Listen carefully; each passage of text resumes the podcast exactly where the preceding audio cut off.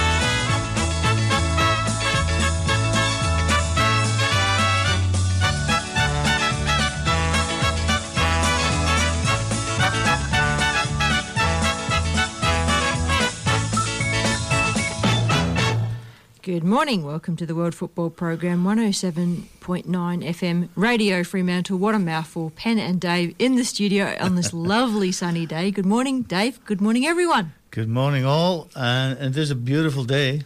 Sure is.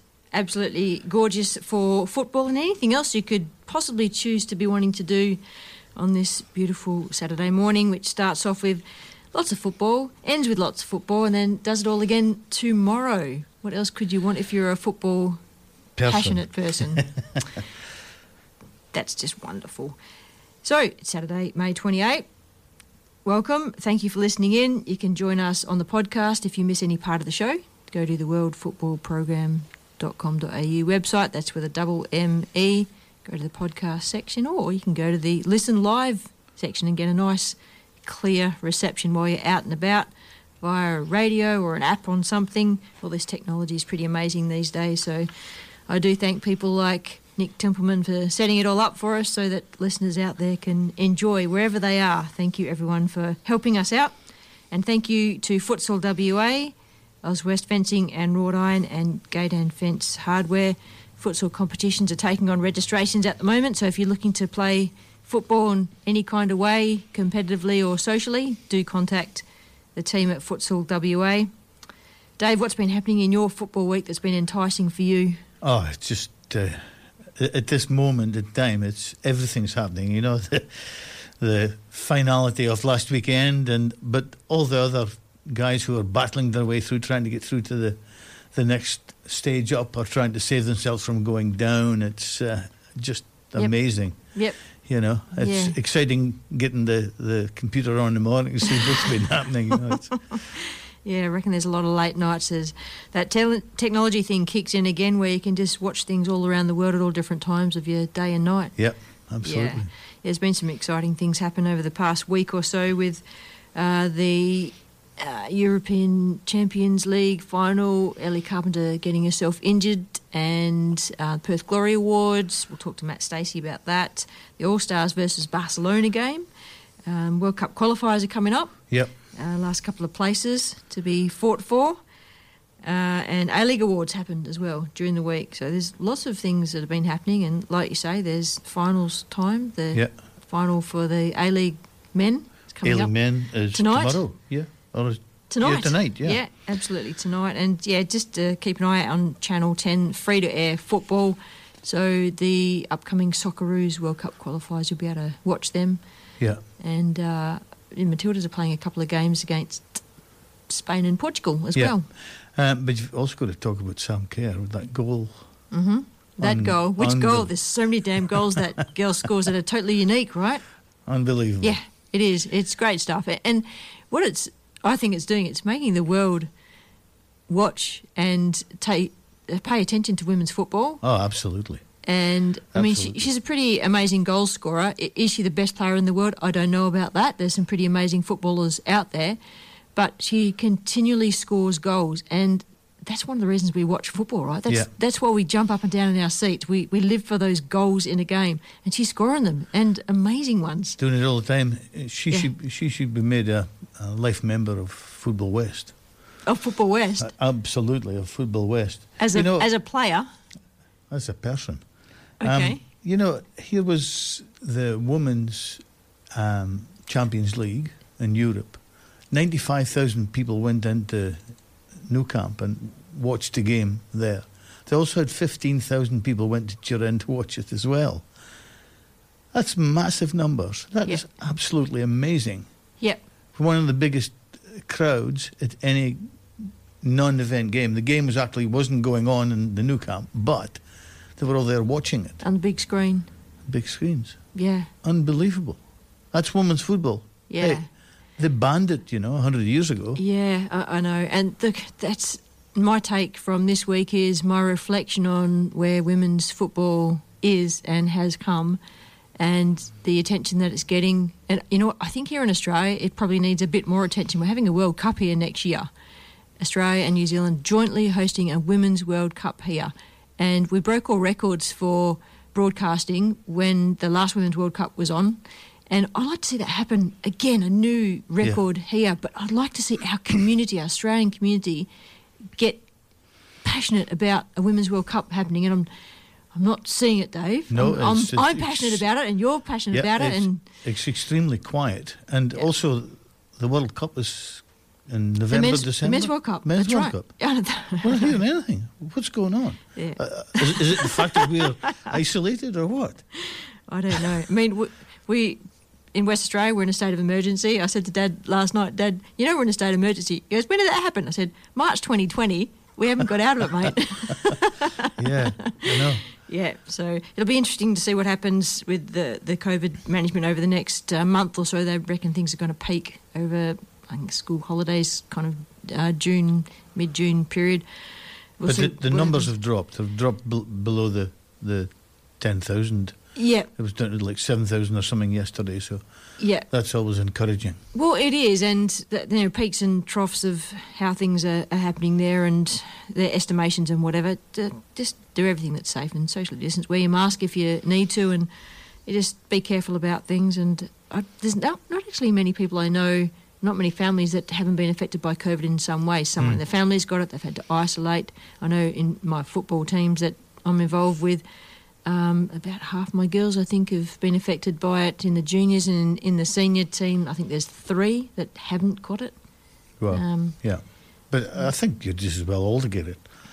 I've heard of families having group hugs Yeah. when one person gets it because they they want to have it and get it over with. You know, It's kind get of crazy. back to life. Yep, but uh, yeah, it's part of life at the moment, isn't it? How we Mm. manage it, and uh, it's the only thing that I can think of in in my life where the whole world has been affected by the same thing. It's uh, yep, we're all we're all managing it in in our ways. This is Pen and Dave on the World Football Program. We do thank you for listening in. Our, our guests on the show today include Ben Smith from. Uh, WA News, Perth Now. You might have seen some of his reports. Match reporter. We'll have a chat to Matt Stacey, Perth Glory number one fan, and Jo Odong from Football Australia Media, or Anne Odong, as you might know her. Started her career, I'll say here, right here in the studio. Okay. Yep. And Dan Evans, we all know Dan Evans, uh, always one to be heard. He's the Football West Development Officer, well, one of the Football West Development Officers. He's also the head coach at Swan United Football Club. And we will go to break and come back and chat more football with all of those guests. Stay with us. 107.9 FM, your local station.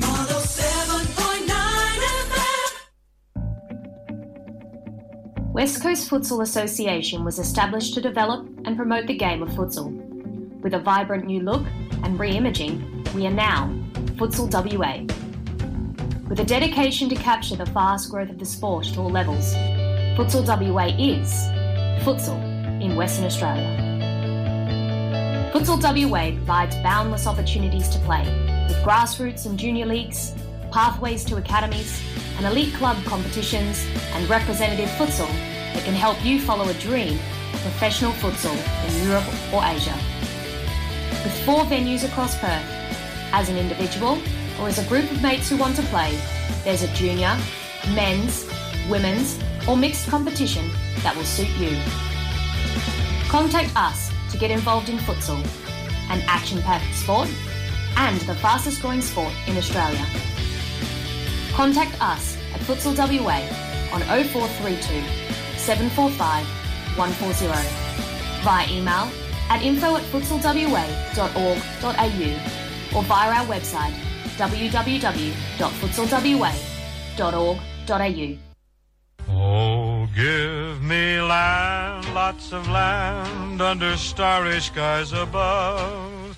Don't fence me in. Auswest Fencing and Wrought Iron. Are you looking to build or replace your gates or fencing? The Auswest team can offer four generations of advice, materials, and kit assemblies for your unique fence and gate project. We specialise in colorbond, aluminium, steel, and timber gates. Check out our galleries at oswestfencing.com.au. That's A U S W E S T fencing.com.au. Don't fence me in. Welcome back to the World Football Program. Pen and Dave in the studio, and Ben Smith joins us for the first time, Seven West Media Sports reporter. You might know Ben from Mum FC, Murdoch University, Melville Football Club, and match reporting and playing days. Good morning, Ben. Hi, Penny. Hi, Dave. How you doing? Hey, Ben, I'm doing good. You used to play in the green and gold a long time ago, huh? I know it's, it's been a while. I, must, I think the first, um, I think my under 18s team was coached by Dave. Yeah, it could have been, yeah. There you go. Good on you, Dave. And when we're talking green and gold, we don't mean Australia, do we, guys? No, we don't. We're talking Melville City in them days. Yeah. That's right. That old green and gold strip does come out from time to yeah, time yeah. still. It does get unearthed and Yeah. is reused. Yeah. I, I like that green and gold strip. When, Yeah. We're now in the black and red of the Murdoch joint colours with Melville City, but Yeah. the old um, Melville City colours were blue and white, I think, and green and gold. They're the two Yeah. prime colours. Yeah. yeah. There you go. So, Ben, give us a little bit of a wrap of Ben Smith and, and how he adds to the value of sport in the community for our listeners. Uh, well, so I've been uh, writing. Well, I started writing with uh, Community News in 2017, and um, you know we got bought out by Seven West Media in 2019. So I've been working with Seven West uh, as you know under the Community News banner, and then under the currently under the Perth Now local banner. Um, also do uh, fair bit of sports reporting for the West Australian. Uh, so yeah, I've been uh, involved in local journalism for the past five years, but uh, I have been playing football uh, a lot longer than that. I've been playing football in Australia since I was fi- uh, probably five to six years old. I've played at a lot of clubs, uh, Canning City, Gosnells City. Uh, during my time at Gosnells, played alongside uh, I think three future A League players in uh, Scott Galloway, Riley Woodcock, and Jacob Collard. Mm. Uh, was at Forestfield briefly. Was at Melville, uh, where you know Dave Kindness did coach me, uh, uh, and then played uh, State League uh, Division Two and Division Two reserves for Melville City, then Murdoch Uni- University Melville, and I'm currently at Curtin University. So you're still at Curtin, eh? Um, Yep, still at Curtin. Uh, got a game coming up in uh, about two and a half hours, I think, or three hours. okay. You actually used to write uh, the the game reports for us as well. Um, I did. I did indeed. Yeah. Yeah. Um, I was. That would have probably been going back seven or eight years ago It- now. it or would be, yeah. Maybe even longer. But yeah, I did used to do match reports on the Melville City uh, website. It's uh, going back a fair way now, and uh, I'd like to think my writing's probably improved a bit since those early I, days. th- I think it has, yeah. But uh, you did well. You did well then. Yeah, good one. It's good to see you've got a, a lot of football crammed into that uh, young life of yours. Um, and someone said to me once, if you cram about five clubs into a 10 year period, you're considered a bit of a journey person. You sound like a bit of a journey person there, Ben. You're sampling all the clubs in the Perth area. Yeah, I kind of. I've bounced around. I was at I was at Melville and Murdoch University, Melville, probably the longest. I was probably there for uh, maybe eight eight years, I Yeah, think, plus least, a couple of years in juniors. So um, yeah, I spent by far most of my career at uh, Melville. It's only the past two or three years I've actually I actually moved. What do you think has been top of the football news for you this week? There's been a lot happening. Uh, yeah, well, we did have the Socceroos uh, squad announcement uh, this morning ahead of the uh, the World Cup qualifiers. Uh, so that was it came out very uh, surprising time. Actually, it was uh, 5 a.m. Western Standard Time. I think it came out about. I, I don't know. It's a very weird time to unveil a, uh, a squad announcement for a World Cup uh, Sure playoff. Uh, you know, Saturday morning. You know, like very early Saturday morning. Um, even if it is seven or eight a.m. over east, it's still a bit of a strange time. But yeah, that that's fresh off the uh, off the press today, and uh, not really too many surprises, if I'm honest. Graham Arnold has proven during his time as Socceroos coach he is a creature of habit. Uh, he has, you know, he has his favourite players, for better or for worse. Uh, he's sticking to the players he, for the most part, who have served him throughout this World Cup qualifying campaign. It's, uh, it's there's a few there's a few names I think which will raise a few eyebrows. I think calling up Andrew Redmayne again, uh, the Sydney FC goalkeeper. He's you know he's only going to be the third goalkeeper. He won't play, but he has had a pretty disappointing uh, season in goal for Sydney FC. So I'm surprised to see him there. He's an Arnie favourite though, uh, but I think. Mark Birighitti, the uh, Central Coast keeper, who's obviously from uh, from Perth, he's a, he, he was just crowned this week the uh, best goalkeeper in the A League, and That's right. I think he can consider himself quite unlucky to not have that third Socceroos uh, goalkeeping spot because I think he's a far superior keeper to Redmayne, and Redmayne certainly this season has uh, you know shown that he's no longer one of the best uh, keepers in the league. So it's a bit of a bizarre, uh, you know, it's it's only a goalkeeping spot. You know, neither Redmayne or Birighitti probably would have will play much or would have played much in these qualif- in this uh, playoff. Uh, but I think it's just one of those things which has been a constant. Uh, you know, it has been. There's been a lot of criticism of Graham Arnold in terms of his squad composition and the fact that it feels like he's been picking favourites, and the, you know, there's continued selection of Redmayne kind of speaks to that. Ben, what's your thoughts on that? We Dave and I were talking earlier where the Matildas and the Socceroos really have got to lift their game another notch if they're going to be world beaters. Women's World Cup, Australia, New Zealand, we're hosting, we're already part of the competition, but we've got to play and get through to the finals. We're, we're, we've qualified, but we've still got to do the work. Uh, and for the Socceroos, we've not made it easy for ourselves. And if we're going for tried and true players, do you think there, there's another level within that squad that Arnie can get out of them? I think so. It just depends on the deployment of players, which players he uses. For instance, Dennis, Dennis Genreau, who hasn't really featured much in the Socceroos uh, setup. He's only played two games, but he spent uh, the uh, the last season in uh, the second division in France uh, with uh, Toulouse. Or I may have butchered that uh, pronunciation, but Genreau has helped. Uh, he's helped Toulouse uh, to uh, well to the French uh, Ligue 1.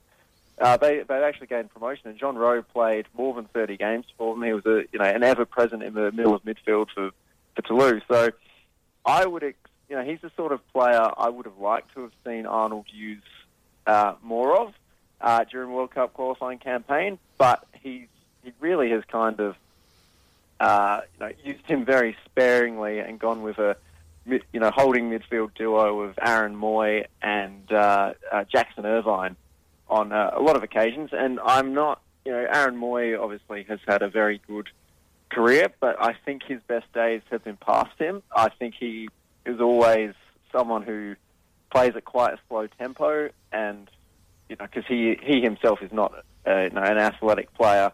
He's technically very good, but you know, phys- physically and uh, you know, athletically, he leaves a lot to be desired. I think you can rep- if you replaced Mooy with Denny Genreau, you might, or even Jackson Irvine with Denny Genreau, You're going to get a bit more energy. probably exactly, yeah. And I think Genreau is, you know, he's young, he's talented, he's obviously, you know, bad players don't start as many games as he has at such a young age in the French second division. So um, I- he's someone I would like to see Arnold give a go against the UAE in that playoff, and again against uh, Peru should we beat the UAE. Um, and I think there's just um, when I look at this Socceroos team, there's just no like they don't have apart from Tom Rogic and uh, Ajdin Hrustic. There's a lot of there's a lot of reliance on those two when the Socceroos play to be creative. I would love to see Arnold give Marco Tilio, the Melbourne City youngster who is in the squad, uh, a lot more leash. Uh, he seems to kind of be used as a super sub, you know, as a you know break glass in case of emergency option. But Tilio's been, and it's weird because Tilio kind of fulfills the same role for Melbourne City. He comes off the bench a lot, uh, yet he's in the Socceroos squad. He's a very talented player. He changed the game in the uh, in Melbourne City's win over Adelaide United last week. I'd love to see Graham Arnold give him a bit of an extended run, if possible, uh, against the UAE. So what you're saying is we need a couple of game changes uh, right in the middle for the Socceroos that'll help us create some more opportunities and score more goals. Because we've got, I think we've got goal scorers. We just need someone who Yeah. can trans- transition the ball quickly into attack. Yes, exactly. And, uh, you know, I like to look at Gianni Stensness when he played against Japan, but again, he's only, I think that was only his first or second game for the, uh, I think it was, it was his Socceroos debut. Um, and, you know, we've, against Japan, we started a midfield duo of Stensness and uh, Connor Metcalfe from Melbourne City. That was a very inexperienced central midfield tandem up against the might of Japan. And while, you know, Stensness, I thought, showed some good signs, it's very hard to drop an inexperienced player into that sort of situation in what was effectively a must-win game and hope for good results. And it's the same with Genreau. You know, Stensness and Genreau both look like, you know, fine, very talented young players, but they haven't really been given enough of a run under Arnold, and they haven't really been properly integrated into the soccer soccer system. Well, Ben, I think when we play the game against uh, Jordan is on the second of June. I think that's the next friendly with the Socceroos have got coming up. That's Hmm. Yep, is, is correct. that the only friendly that we've got before we're playing the qualifiers? It must be because it's June seven that we're playing UAE, isn't Yeah. it? So it's not too far. Yeah, away. yeah. Yeah, so these uh, Arnold's only got one one more chance to get that whole 28 player squad firing along, and then we've got the second game against Peru on June 13, and we've really got to get the results out of those games. Otherwise, it's no World Cup for us, Dave. Yes, we have. We uh, it it doesn't look too promising. No. to be quite honest. We've got to pull out all stops. We've got to find the right combination in that Jordan game or therein around abouts uh, in in the training sessions that he's going to pull together and get them firing on all cylinders. I, th- I think we've got the players in that squad. Just getting the right dynamic and getting the right players and getting the creativity in the middle that's going to la- allow the attacking players that can score goals in our domestic competition to do it on the national stage as Yeah, well. but in my opinion, the the the guys are playing with fear. They're scared. They're not being adventurous at all. Because the coaching philosophy is not allowing them to, or because they don't have the right players around them, Well, or it's dif- difficult one to say, but uh, they just don't seem to have the confidence to go forward and have a go. They just want to play that extra pass. They want to do something different. get the All Stars game out there as the Socceroos. they did pretty well against Barcelona. What do you reckon, Ben? Yeah, I was surprised at the uh, at the All Stars game against Barcelona. I kind of didn't really care about it, but I flicked it on, and yeah, I was surprisingly entertained. Uh, I obviously Barcelona came off, you know, they played their last league game on Sunday, then literally got on a flight to Sydney. Uh, you know, cross a cross global flight to Sydney would have been 15 to 20 hours, somewhere in between that, for a game which they had no stake in really. Um, and you know they did take it somewhat seriously, uh, but it was obviously a Barcelona. Even though you know they were playing a lot of their first team, teams, you could tell the effort levels were a lot lower than they would normally be from Barcelona. Uh, having said that, I think the All Stars did a decent job. Uh, but it, wasn't a lopsided scoreline like I was expecting. They showed some really nice signs, uh, especially Garang Kuol off the bench. He's uh, he's such a talent. Uh, him and both his, his older brother Alou, just fantastic young strikers uh, who have both come out of the Central Coast Academy. And I look forward to seeing uh, Garang Kuol. Hopefully, he gets another season in the A League before he, you know, heads off to uh, to Europe because he he almost scored an absolutely fantastic goal against Barcelona, which would have. No, I know it was a postseason friendly. I know there was no pressure on either team, but if he'd scored that, I think it would have lit up the internet. Yep. Yep. Yeah, I heard uh, this morning that is Mbappe is now on a million dollars per week or something. Yep. Like, phew, talk about enticing players from anywhere in the world to go to Europe. If that kind of money is being you know, flashed around, wouldn't you want to just start in the academy and work your way up to a million bucks a week? Not much chance of holding on to players here unless we do something about the system here to absolutely ensure we can foster and keep the players here in our system. Absolutely. It's a, a requirement. It Mm. Yeah. needs to be done. Absolutely, Yeah. and and proper compensation when players move on too. Yeah. For all the work that the clubs put in at the grassroots level. Absolutely. Yeah, yeah. So, um, just uh, Ben, just m- moving across other things in the local football landscape. Um, Dave, you attended that forum a couple of. Uh, was it last week or the week before with when Football Australia were doing the rounds Yeah. around Australia? You, have you got some comments on that? Oh, well, it, it was more talking to James Johnson afterwards. And I just asked him about, you know, will they ever regurgitate the the NIS, you know, for the National Institute of Sport Yes. for football?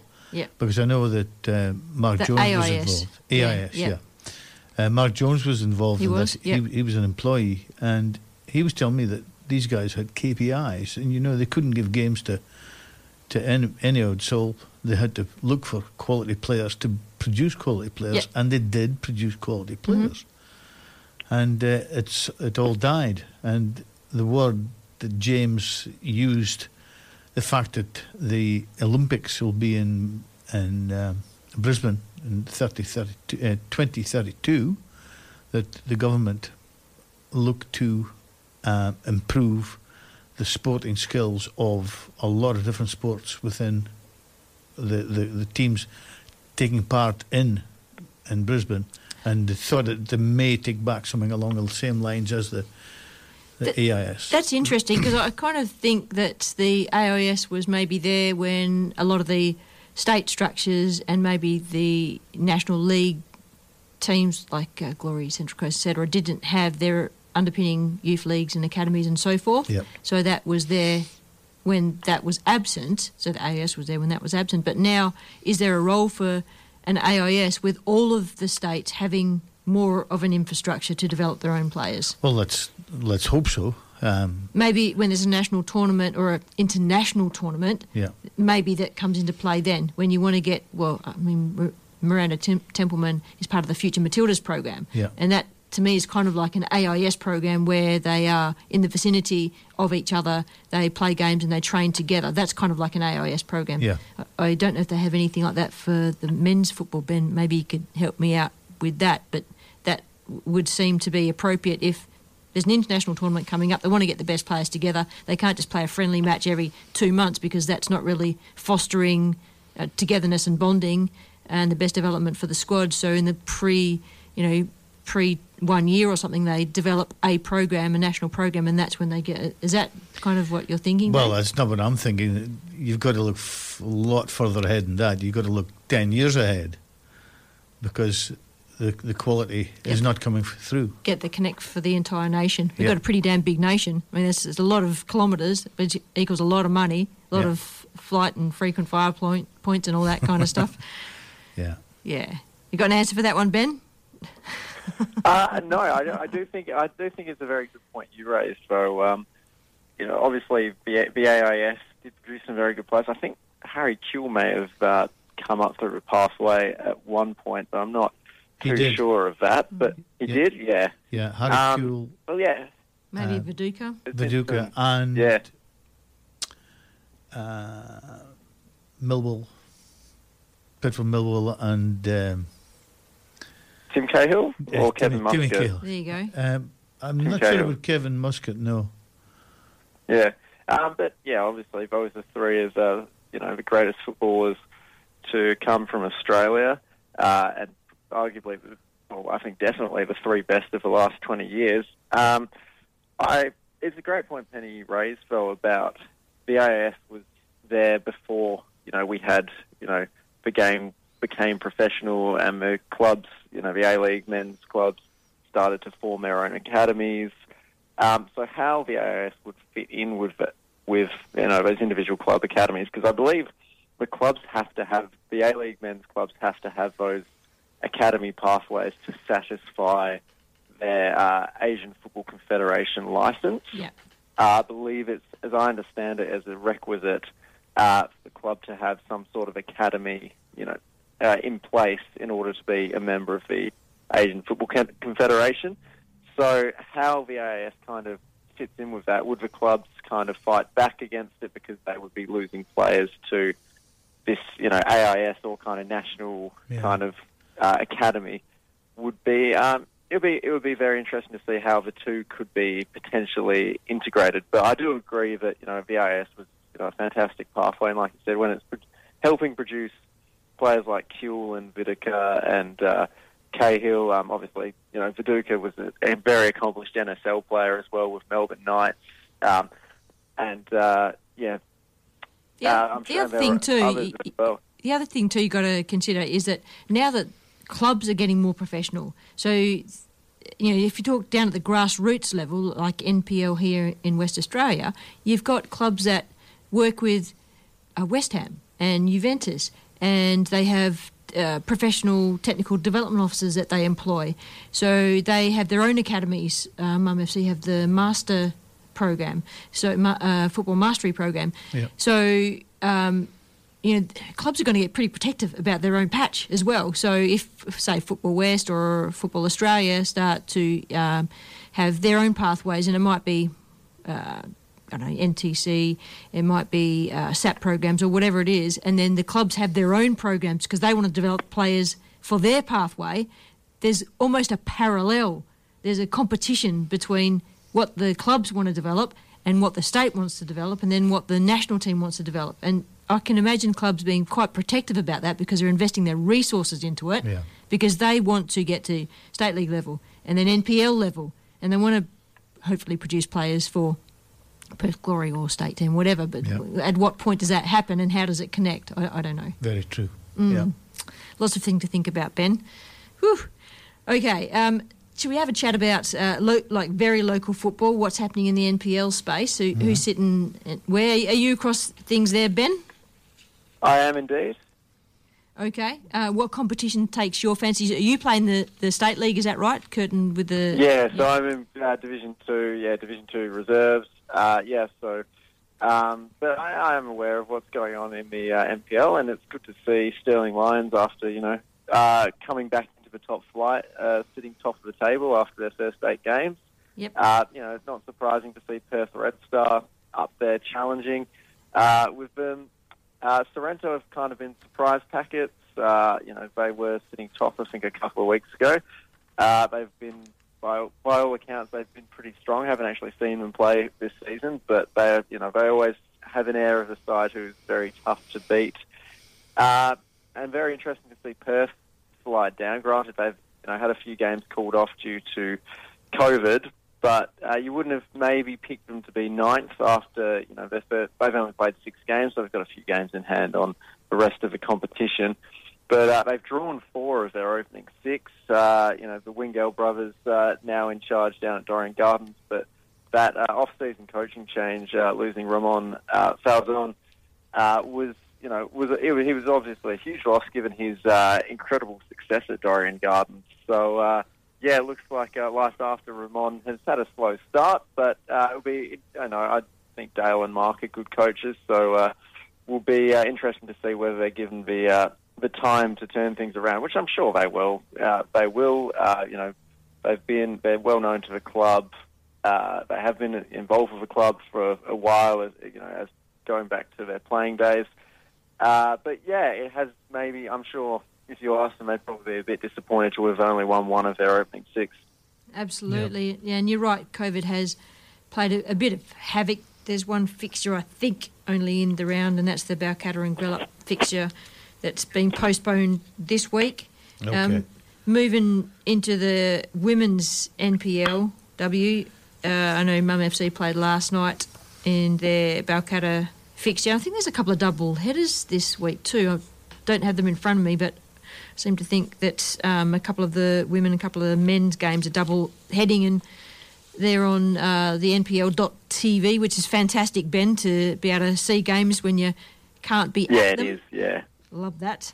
Um, and sitting on the top of there, top of the table there is Redstone. I was just having a chat to someone midweek about um, when Northern Redbacks amalgamated with Perth Red Star, they they lost their only women's only club status, and um, I think there's one cl- one club over in the east that is a women's only club or female only club, but there's another one started up here in Perth. I think it is Belia, and I'll have to have a chat to them about it.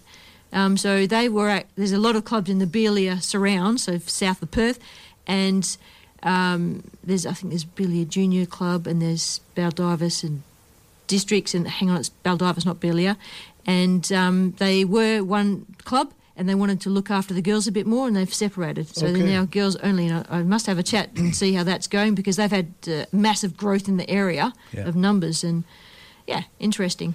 Um, uh, Fremantle um, uh, NPL beat Subi last night 4 1, Okay, and Mum could beat 1 0 by Etna.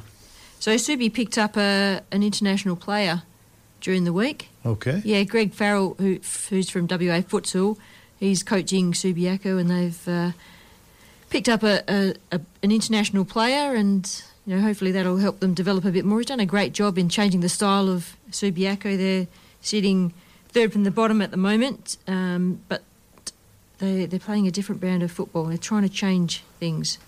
Looking a bit better. Yeah, absolutely. Yeah, Red Star sitting on top with 21 points, uh, are um, seven points clear of Fremantle at the moment. I don't know how the, the points from last night Well, will no, change that. Fremantle will now have 17. Yep. Um, Red Star 21. Perth. uh, Talk into the microphone there, Dave. Sorry about That's that. it. Bring your notes closer to the microphone. Um, yeah, the and also the fixtures. Anybody interested in the fixtures? yep, go on. What Um, fixtures are left? So it's Perth SC versus um, the NTC, Yep. and Red Star versus Curtin. Yep. But do you get down to watch any of the other Curtin games when you're playing, Ben?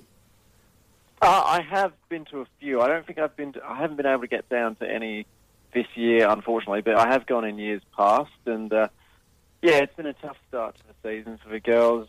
Um, and uh, you know, obviously, you know, with Coach uh, Don Gangemi and the club parting ways, Yep. uh, that's obviously you know, disappointing. Uh, but you know, I, from all reports, I do know a couple of the girls who play in that team. There seems to be a pretty positive uh, atmosphere around the team at the moment. Um, you know, maybe it hasn't maybe hasn't quite shown in the results yet, um, but hope, hopefully it does. And I think that they're all kind of pulling together by the sounds of it. They know they're in a you know had, had a really rough start to the season, and they, they're you know trying to look forward rather than look back, which is which is good. I know it, you know they have come in for some criticism at times uh, because they haven't been as competitive as the other teams, but uh, by all accounts, the spirits are still really high within the squad, and uh, yeah, hopefully uh, they start to pick up some good results. They have a massive game this weekend. Uh, Red Star sitting on top of the table and Curtin have got one point at Yeah. the moment. So, wow, they'll have to be inspired by their new coaching team.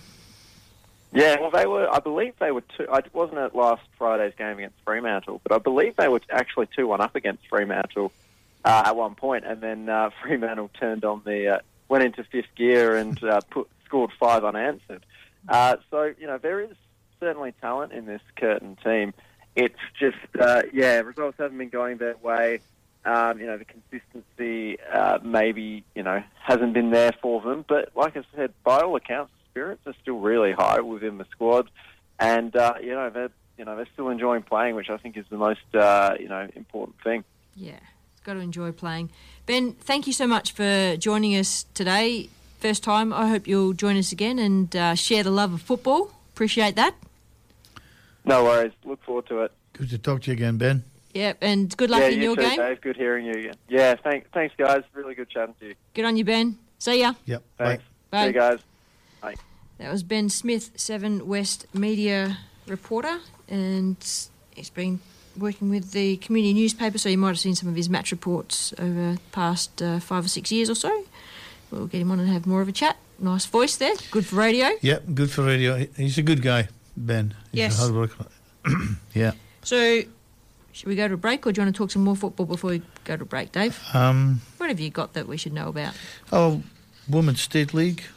Yeah, who's sitting on top of the table there? Southwest Phoenix on top with 15 points. UWA second with nine. That's a running theme with Southwest Phoenix, sitting on top of the table. Yep. Yep. Yeah, they're a strong team. Yep. The um, the goal scorers, the highest goal scorer is a somebody with the name Longmore Dawson. She scored seven goals. Yep. And uh, the UWA girls, one is six, one is seven. Chiastra and Harting. hmm Uh, much more than that, I don't know. you put me under pressure, Penny. It's okay, Dave. We'll have to come back more often, so then when you do your research, you'll just know more, and you won't need to refer to your notes because it'll just be in your head. Absolutely, yeah. like studying for an exam, isn't it, Dave? Scary experience. this is the exam. Yeah. Anything else you wanted to put across us before we go to a break? Um, the you know this uh, Champions League match tonight. Um, there's a thing. Uh, Are you talking about the A League? no, I'm. I'm talking about Champions League. Okay. Liverpool Oh, versus gotcha. Real There's another match on, is there? Yeah. and the Real have got four or five players that are all under the age of 20. 23, I think, is the oldest. And, you know, there's guys like Modra and other players can't get a game, Gareth Bale. Yep. So, you know, the, the question, the first thing that hit my head was, uh, I wonder if Ronaldo had realised this and took off to Man United, because it looks like some of these players have actually played uh, in excess of 40 games this season. Yep. So, guys, uh, one one kid is 18, he's played in excess of 30. Got to be half of Ronaldo's age. Yeah, hmm you know, and. Uh, Got to keep your body in good nick. Um, oh, look, there's no question about that. But uh, these young players keeping likes of Luka Modric out of Yep. out of the team must be something good. So Yeah, I think it- Liverpool better watch themselves. It's the blend, isn't it? And that's the balance the coach has got to get right. Like um, Graham Arnold for the Socceroos, he's got to get the blend of everything right, bring everyone together from wherever they are, and get the dynamic right into winning combination. And I guess for a professional club, you've got those players day in day out, so you can work with them every day at training to work out what's going to work. And if you've got young players coming through through the academies and whatever, then they are going to be one day taking the place of the Modric's and Yeah. so forth. Yeah, so absolutely. they've got to get game time, Yep, and at some point the Modric's got to step aside. absolutely. Yeah, absolutely. it's the way of the world, right? It's the way of the world. It's the way of the game. Yep. Shall we go to a break now? Yes. Let's do it. This is Penn and Dave on the World Football Program. We'll be coming back and having a chat to Matt Stacey, Perth Glory's number one fan, the guy in purple with the great big hat at the games. You're listening to Radio Fremantle 107.9. Gate and Fence Hardware WA, your one-stop shop for all gate and fence hardware, components, wrought iron, automation and electronic gate security. We can offer great advice and solutions for your project. Trade and laymen, welcome. Hardware shipped all over Australia. Contact the team on 9258 6822 or shop online at gateandfencehardware.com.au. Station sponsor.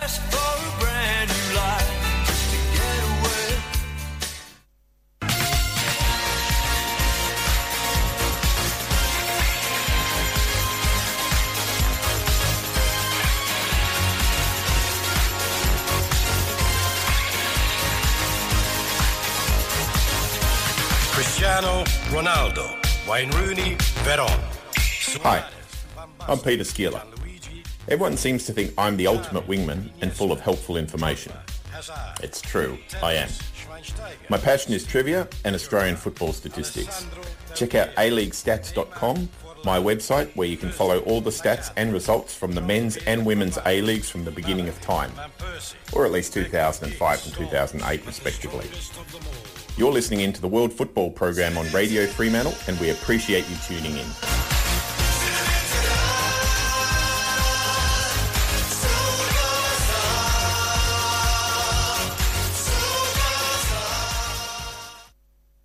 Not too long to go now. We aren't just the people who mow your lawn. We aren't just the people who paint your houses. Neville to the right and in a good position. Still Neville. We aren't just office workers Short pass to Dodd. Or taxi drivers or even the family next door. Underneath it all, we are fans. No matter when, no matter where, we'll be there.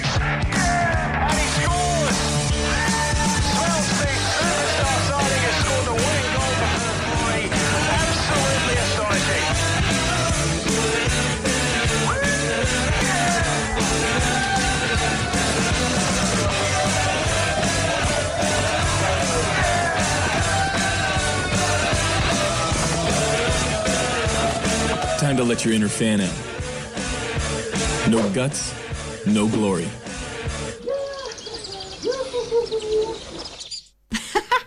The World Football Program, Pen and Dave, with you on 107.9 FM until lunchtime. We're joined by Matt Stacey. Good morning, Matt. Good morning.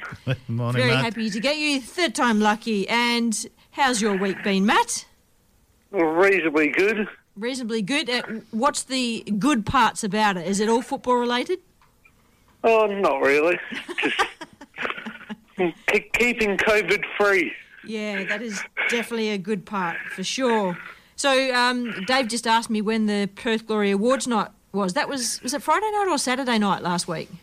Last Friday. Last Friday, okay. And uh, just for for those of you unknowing out of the awards, can you list them all off, or do you want me to go for it, Matt? you go for it. Okay. I haven't got them in front of me. All right, and we'll, we'll say congratulations to Callum Timmins, who was the only player in the All Stars squad that played Barcelona. So good, uh, good point there for Perth Glory. And the awards for Perth Glory were Daryl Lackman. Lack, Lockman, how do you say surname, Matt? Latchman. Latchman, Daryl Latchman, uh, MVP and Players Player. Bruno was top goal scorer. Hintzen was the top goal scorer for the women. And Maya Leith Yarns was the MVP for the women. Tash Rigby was the Players Player. And Andy Keogh was nominated as Life Member. And I think I saw somewhere overnight he is also being uh, appointed to the club technical director position or something like that, Matt? Do you know? Yeah, he's dir- director of recruitment. Director of recruitment. Player. Yeah, so player recruitment. Okay. And I actually think that's a brilliant role for him. So does that mean that he'll be scouting Australia and the world for players for glory? yes, exactly. Okay. And his and his family have got a small portion of the club. Okay, so they're bought into things at the glory. Yes, Okay, so he's going to be here for a while. yes. Okay. Or him and his him and his family. Yeah, yeah, for sure. Well, that's that's good. Um, you know, whatever can help progress glory. We've had a pretty mediocre last A League season, that's for sure. We need um, some things to look forward to. What, what's the changes on the horizon that the fans can look forward to, Matt? Well, potentially a new venue. Yeah. But uh, the word is that I'm hearing is it's a bit out there, but you know the old Subi Oval? They're looking at putting a temporary stadium in there with the Western Force. Oh, So uh, with temporary grandstands. right. T- when you say temporary, why would it be temporary? Why wouldn't they look for a permanent home? because of the ones that would be like the WACA don't want us. And it needs to be the lighting still there at the WACA, at the old Subi Oval. And they've got changing rooms still there, so they've got, and they would have the, where the uh, WAFL clubs area is for the function rooms and that. So it's not a bad area. And it's pretty central as well. Definitely central. Train station, public transport. Interesting. Okay, and that's because the uh, HBF um, park where we've been playing is under redevelopment right now for the Women's World Cup, so Yeah. it's unable to be used.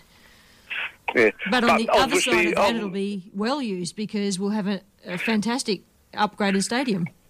Oh, I don't think it's going to. I don't think we're going to notice it as much as what was the majority of the upgrades to a new pitch. LED screens around this thing that we actually already have LED screens, so I don't know what they're actually going to be doing, and new changing rooms.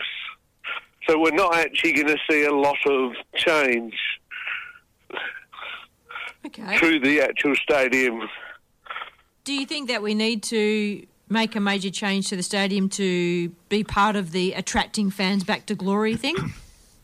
Uh, no, I actually honestly think the World Cup should have been at the Optus Stadium, uh, putting at the best stadium possible for it. Yeah, they won't do that because it's a dual sport uh, uh, facility. Yeah. Other commitments. Yeah. Yeah. Yeah, Whew. I know, and uh, I don't think the, any of the Matildas games are going to be here. There'll just be other international matches that'll be here and training for them, which is a bit bit of a shame, seeing as Sam Kerr Yeah. is the Perth girl and the Absolutely. Matilda's captain. So, what what else have we got across our bows as Perth Glory Member- fans? Mem- memberships have come out, like the pre thing, renewals, same price as last season, plus members get Paramount Plus free this year as compensation from last season. Yeah, so the yeah. But a lot of fans, it doesn't bother me, but a lot of fans are not happy with the compensation from the games that were missed. They think that the club should have been able to do more. Yeah, I suppose it comes down to if the club does more, is it financially viable for the club to still exist? Yeah. But then again, with the women's memberships, the ones from last season, they're giving free memberships to all the members because of they missed out on all their games apart from one. That's right. Yeah, okay. Yeah, Well, it's good that so- they're actually making uh, um, some moves to help keep fans and membership, get them back. Yeah, but people, people are not happy with Paramount. That's the other factor. People saying would rather would rather the eighty dollars that Paramount would cost them in off the membership. Ah. Yeah. Yeah, do, Yeah, do- because- Do, you use Paramount, Matt? Yes, and I actually don't have a problem. The way I stream, I stream it through my iPad onto my TV, and I don't have any connection issues that a lot of people have. Why do you think people are having connection issues? Too much stuff Uh, trying to yeah, happen at the yeah, the time? yeah, and the way they stream it. Yeah, okay. The, yeah, What about you, But Dave? Do you you- use Paramount? No, I don't. Okay. No. How do you watch football? Just go on the internet. Okay. Just search it out. Yeah. Okay. There's a lot of ways. I know that some of our listeners tell me they get they they access it through different pla- international platforms. Yeah. International, that's what I do. Yeah. okay. Uh, Yeah. Yeah. Wow. Well, so I guess it's something that um, needs to be worked on to make the members happy. All the little bits have to add up, don't they, Matt? yes. And um, with the new coach, I've got no news on it. Apart from that, they do have been an advisory panel of a few past coaches are going to be helping advise Sage with who he's picking. So he's got Kenny Lowe, Mitch d'Avray, and Tony Popovic are going to be advising him on his candidates. I th- oh, you got me very excited then because before you said selection panel and candidates, I was thinking, wow, are they being considered as coach? no. Damn. Well, You haven't got any um, tasty morsels you can throw as possible coaching candidates? Well, I reckon Sage is they're holding out till after the World Cup qualifiers and hoping that Graham Arnold isn't. This is a long shot, but if Graham, if the wo- if the Soc- if the Socceroos fail, I reckon they're going to poach um, the soccer Graham Arnold. Wow. Wow. For glory. Yeah. That is uh, a, a massive shot there, Matt. We'll have to put you down as the quote of the week for that one. Absolutely, that's a- Approach Graham Arnold. Yeah. Post. Yeah, honestly, I want someone. New, I want. I want someone new. As much as Ruben's a good guy, and a, I reckon a good coach, I think he's more of a development coach than a coach for the A League full time. Yep. Yeah. Yeah. Look, we I need- want someone. We need I want someone someone who's- experienced. Yeah, look, I, I agree, and I, I think your sentiments are the entire f- fan base sentiments. We need someone who's going to bring together whatever it is that Perth Glory have got. And when you look at Perth Glory, it's a massive machine. I mean, the infrastructure there, i they've got you know staff infrastructure, stadium infrastructure. They've got juniors to youth team infrastructure. So someone to connect it all and's got the passion to work through everything. It's, it takes a very, very good person, the right mindset to do. I don't know who that person is. I don't know if Graham Arnold's the person to do that. He possibly is. He'd have a big Yeah. job on his And hands. he- even the um, English coach that they were talking about, who had, can't remember his name now, but he would be good, even though he's in his seventies. He's got a lot of ex- a lot of experience. Uh, an English coach? Yeah, he's coached England. He's coached all over the world. There was someone um, listed a long time ago as one of the things. He's in his seventies, or he's quite old, but he's won titles all over the world. Is that Stephen Constantine? No, no, No? it must be uh, the guy. Was it? No, you're not talking about the Arsenal coach, are you? You're not talking. Uh, Arsene Wenger. no, you're not talking about someone very high up like Arsene But he- Wenger, are you? Matt. Matt, are you still there? Nope. Oh, I think we've lost Matt. we'll have to keep speculating about that one, I reckon. Um, we will have a chat about the fact that Perth Glory on the women's side are undertaking massive signings, which is great because uh, Alex uh, Epakis is already looking forward to the next season and he's taken on board, I think it was 16 players now are under contract. Yeah. Yeah. Whoa. Yeah, I know. It's it's absolutely fantastic. So uh, we were talking about Sadie Lawrence. She's contracted again for the Glory. So Okay. former um, Mum FC midfielder. Yep. Um, yep. So yes, um, Sarah Kane, Aideen Keane, um, Demi Koulizakis, Sadie Lawrence, uh, Susan Fons Fonsong. I cannot ever pronounce her name. Oh my god. Um, then we've already got under contract uh, Aquino, Yan- Lowry, McKenna, Rigby, Hintzen, and, and more. Uh, Abby Green, uh, Isabella Wallhead. So, yeah, I think we've already got more players than any other team that I can think of in the, I'm going to say W League, A League W, that I can think of that have even started signing players yet. So, whew, great. I'm really happy with that because it lets us, uh, lets our fans know that we're being proactive and um, I think we did a great job considering what we had to accommodate this year. And uh, Crystal Palace coach, Crystal Palace coach. I have no idea. If anyone knows who the Crystal Palace coach is, just you know text Well, me. he's, he's no longer with Crystal Palace. he was with Crystal Palace. There you go. Yeah.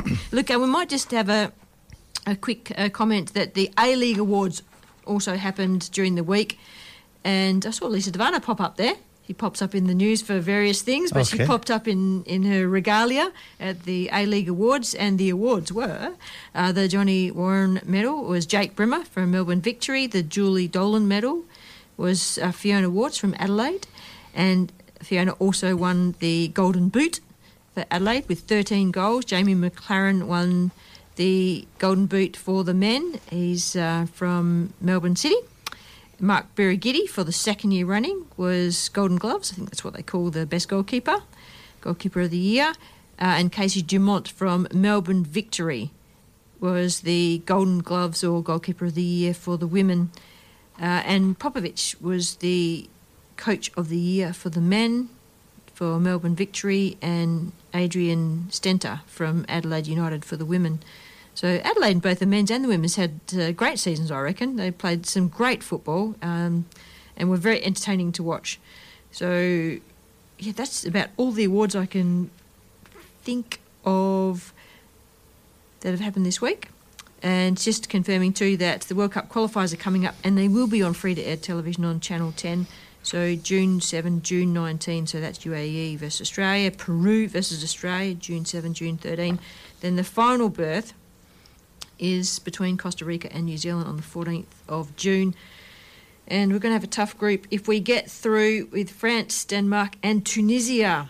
So, whew, if we get through Socceroos, we're going to have game on for sure. Um, how you going there, Dave? You found found that but I know that you're just researching No, to try and find it. I'm, I'm totally wrong. I'm down the wrong track altogether. That's okay. All right. Um, what else have we got to cover? I know you want to bring something. up. Um, State League. Uh, yeah, go for it. One, Absolutely. Yep, men's Uh, state league. Yeah, Men's State League um, results last weekend. Joondalup United 3, Mandurah City nil. Quinns 2, Subiaco 3. Olympic Kingsway 2, Mum FC 1. Western Knights 1, Rockingham City 1. Forrestfield 2, Netherlands 1. And uh, Dianella 0, Fremantle City 2. Top of the league is Olympic with 21 points. Fremantle City with 17, Western Knights with 16, and Mandurah City with 14. Bottom of the league there is uh, UWA Netherlands and uh, Dianella with three and four points respectively. Sven Goran Eriksson. No. Okay. Uh, I'm going to go on with the fixtures for State League One. Uh, Mandurah City coming. versus Forrestfield, Fremantle City versus Kingsway. So that's a uh, top of the table clash. Rockingham City versus Dianella, Subi versus Joondalup United, uh, UWA Netherlands versus Western Knights, and Mum FC versus Quinns. And the FC game is a six o'clock kickoff. Now there's another game, Fremantle. Uh, and there's another game, it's a 6 p.m. kickoff. Maybe I'm wrong. Um, Getting the most out of the stadium down there at Murdoch. yeah, absolutely. And uh, Division 2 results Carramar uh, Shamrock 4, Wanneroo City 2, Joondalup City and Curtin University a nil-nil draw, Swan United 5, uh, Southwest Phoenix 1. Oh, that's good. That's a good result for Dan. yep. Morley Windmills 3, uh, Kingsley Westside 4. Balga, Gosnells, Ashfield, Canning all out due to COVID.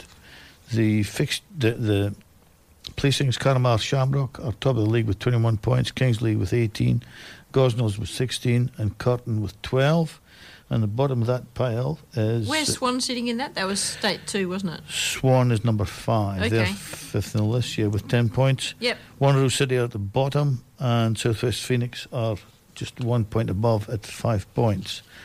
Fixtures Ashfield versus Joondalup City, Curtin versus Balga, Southwest Phoenix versus Canning City, Gosnells versus Carramar, uh, Morley Windmills versus Swan, uh, Wanneroo City versus Kingsley Westside. Where's Carramar on that table? Yeah. Carramar are got a Quite very near the top, actually. football program up there. It's- Carramar are at the top, Okay. 21 points. Yeah, that's great. So the men's and the women's are very strong up that way. Yeah. Yeah. Yeah. Good. Uh, before we go to break, and we'll pick up Anodong, uh, just a reminder that the A League Grand Final is on tonight, and it's Melbourne City, and um, I have a total mental blank in my head. Western. Western United. Thank you very much. Oh my God. Um, and you can catch it on Network 10 or Paramount Plus. Uh, John John Aloisi, ah, John Aloisi is the Western United coach, and Patrick Kisnorbo is the Melbourne City coach. Great to see two Australians at the helm there. Yes. Hmm. Can we go to a break? Yes, absolutely. Okay, we'll do that and we'll come back and we'll chat more football. So don't go away. We'll be up next with Anjyeo Odong from Football Australia. This is Pen and Dave talking lots of football. Radio Fremantle, 107.9 FM. The World Football Program is a community program run by volunteers, just like our host station, Radio Fremantle, applies for government grants and sponsorships from year to year to keep us on air. Your support by way of station membership or donation is greatly valued. Contact Radio Fremantle weekdays 9494 2100 for information on how to become a member or to donate to the station. Thanks for your support. West Coast Futsal Association was established to develop and promote the game of futsal. With a vibrant new look and re imaging, we are now Futsal WA. With a dedication to capture the fast growth of the sport at all levels, Futsal WA is futsal in Western Australia. Futsal WA provides boundless opportunities to play, with grassroots and junior leagues, pathways to academies, and elite club competitions, and representative futsal that can help you follow a dream of professional futsal in Europe or Asia. With four venues across Perth, as an individual or as a group of mates who want to play, there's a junior, men's, women's, or mixed competition that will suit you. Contact us to get involved in futsal, an action packed sport and the fastest growing sport in Australia. Contact us at Futsal WA on 0432 745 140 via email at info at futsalwa.org.au or via our website www.futsalwa.org.au. When I look back on my career, I don't want to be asking myself, what if? The time has come to show them our passion, our grit, show them the meaning of high energy football, show them our great Aussie spirit, that we give it our all and never say die. AFC Women's Asian Cup is here. It's time to show them who we are.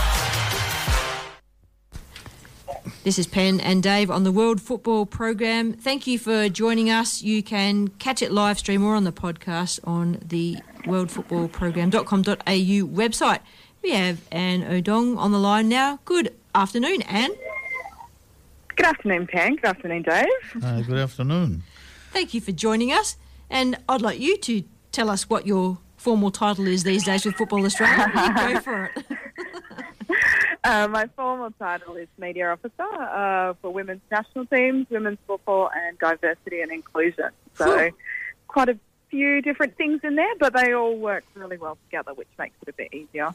It is, and I was having this little uh, ch- chuckle and proud moment to myself when I was thinking the other day I was doing this speech to the local community and putting things together about my life and how it adds to community. And, and I was thinking about yourself and how much you've added into the community and where you've come in your football journey and where you've gone to.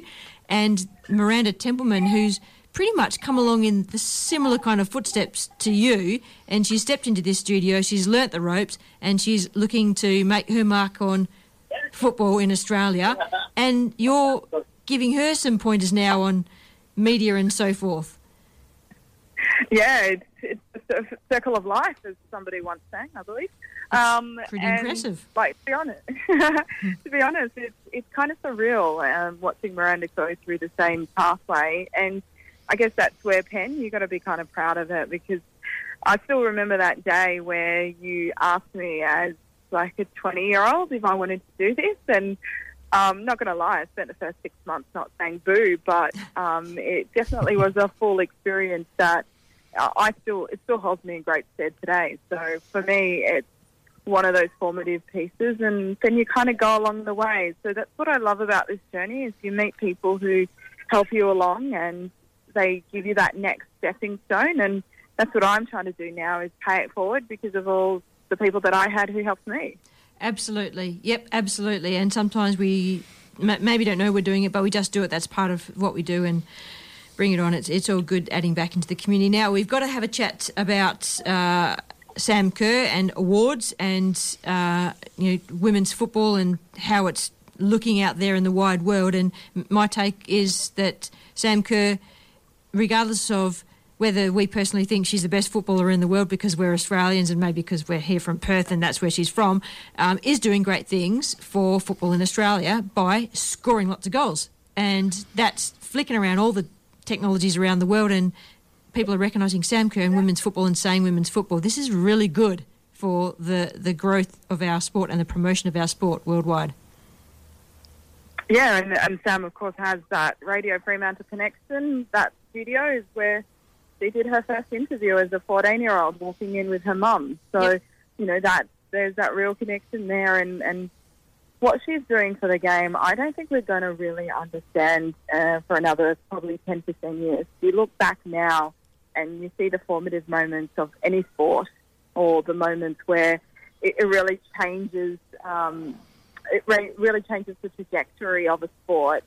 You don't actually feel it when you're living in it. I, I think we do understand what's going on a little bit, but we won't actually know the effects for a, another 10, 15 years when, uh, you know, we have little girls coming through and saying, my hero was Sam Kerr, much like the Matildas say right now, my hero was Cathy Freeman. So I think that's what we're not aware of, and and she just does it with a smile on her face. I think that's actually what adds to it. I think that infectious nature, how much joy she has when she does score, how she celebrates with her teammates, and um, you talk about what the impact that she has. You listen to how her teammates talk about her, and that normally tells you somebody who who is um, not just this iconic player now, but somebody who is really um, contributing to the success of the whole team. And that's what she's always said. She wants, she doesn't care about the trophies and the awards and all of those things if the team doesn't succeed. The Sam Kerr impact, let's call it that, the Sam Kerr impact. Okay, I really want to see that make a difference before the next Women's World Cup hits here in Australia. I want to see whatever it is that's rippling through the entire universe land in Australia six months before there's a Women's World Cup so that when you walk down the street, you can see that there's a Women's World Cup happening, Ann. I think you will do that. I think there is that process of building up the momentum. At the moment, we're, we're 14 months out still. There's a lot to happen in that time frame. You know, we've still got the Birmingham, Commonwealth Games. We've still got the Men's World Cup. We still have the World Cup draw.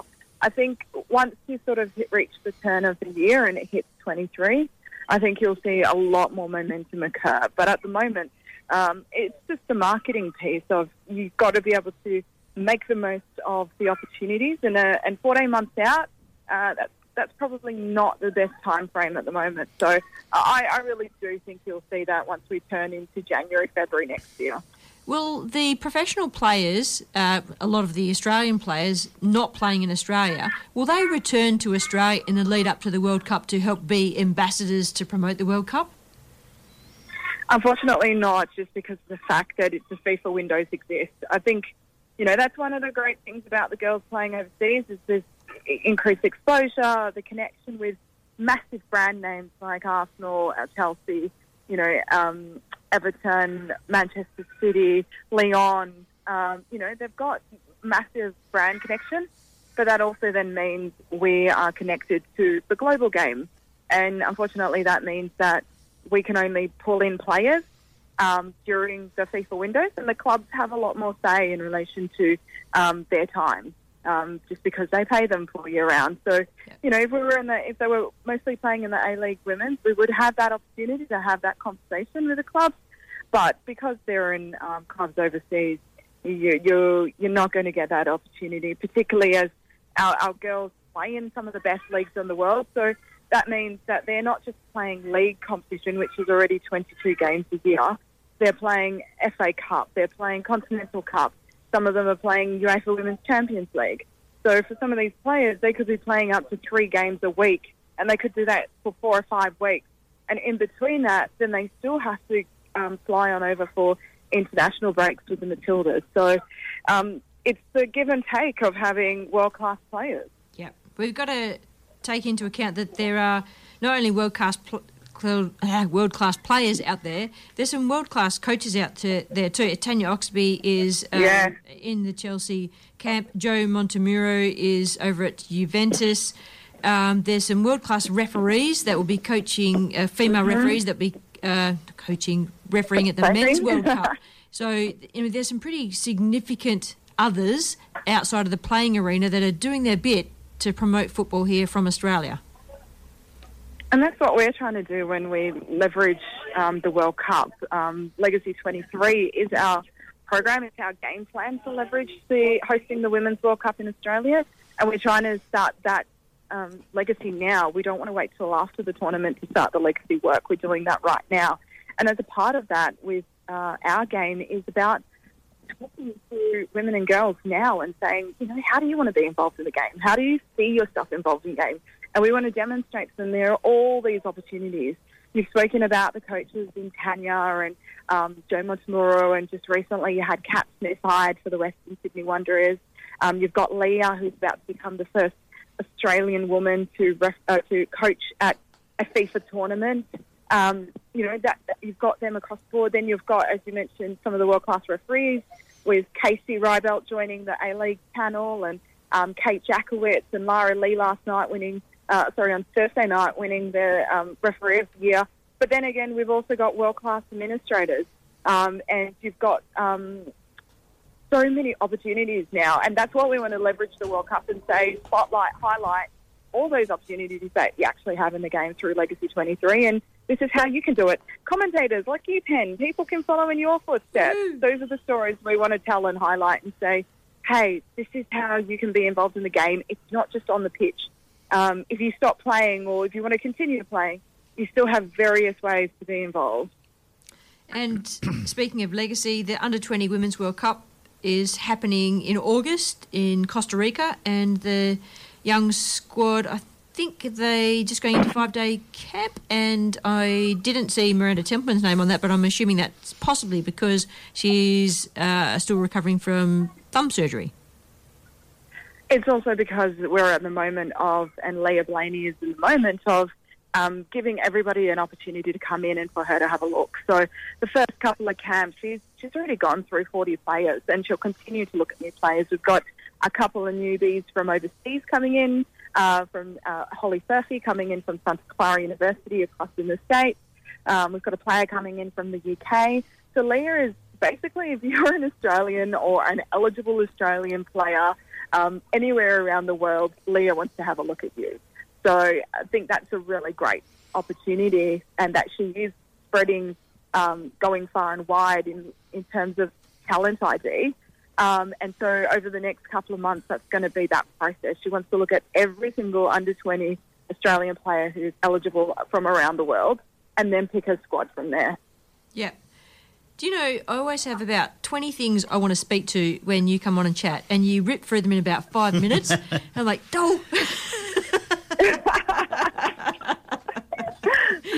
It's, I, I always call you encyclopedic because as long as I can remember, your absorption and your regurgitation of information has been absolutely incredible. Whew, I can't keep up with it, woman. I read too much and I keep too much. That's the problem. Yep. So we, we've got to mention the Para Matildas, and I know their competition Yeah. was a few weeks ago now, but there's a couple of players from West Australia in the team, and we're hopefully going to get uh, the goalkeeper of the tournament, which is Caitlin, um, who lives here in Perth, uh, on the show in a Yeah. couple of weeks' time when she's back from her um, journeys. They've done very well. Yeah, they did fantastically well, and it's just particularly for a team that really got together only eight weeks before the tournament occurred.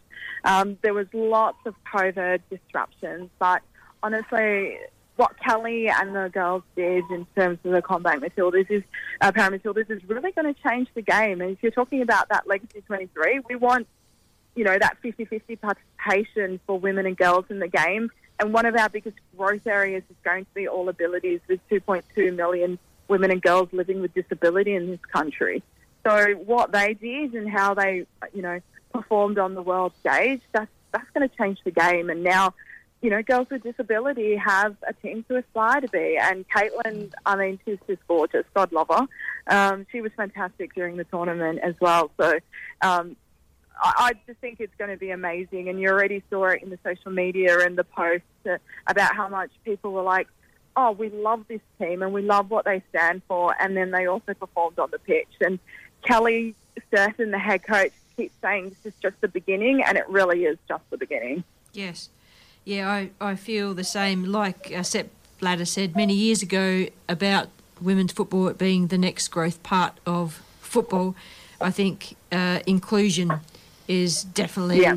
what we need to, um, you know, have in, on, our, on our table and start to, in whatever way it means. But I don't know, there's so many different Yeah. things. Well, we want to leave that. We want to live that credo of football is for everyone, and this is how we demonstrate that. It's not. It's multicultural. It's for women. It's um, you know for all abilities. I think that's what we really want to live and demonstrate that we are the sport that welcomes you. I I have a question. Uh, a few years ago, there was uh, a young guy named Gordon Jewis who used to work for Football West, and I, I remember Gordon. his uh, information absorption and regurgitation was pretty much like you. He was incredible, and uh, he loved inclusive football. And he would talk like if you just talk all day, if you let him, about all the programs that were there and the potential to be had. Uh, I, I don't know where he is now, but I think he's a, a, a loss to, to football West here or football in um, Western Australia. But are there other people out there in other states like Gordon um, doing the kind of role that he did in states for men, women's, and all kinds of football to get all, all the parts that we just talked about together? Is that a, a normal role in every Yeah. state? It's not a normal role in every state, but it's definitely becoming much more prevalent. Um, you speak about um, those the, the work that Gordon did. We've seen that Kelly Stirton, who's the head coach, she ran the All Abilities program in Canberra for many, many years before she actually got this role. Um, Charlotte Erstill, who was her assistant, she was running those programs at Football New South Wales. Um, you spoke about Gordon at um, Football West. Um, and now also Football Queensland as well has all abilities programs. So now that people are saying this is an opportunity, this is an, a, a great chance to engage, you're seeing that open up a lot more. And we've got the national championships in September this year. And now that we've got men's and women's team, the Pararoos and the Paramatildas, um, we've really got um, great advertising to say this is what you can do and this is how you can represent your country.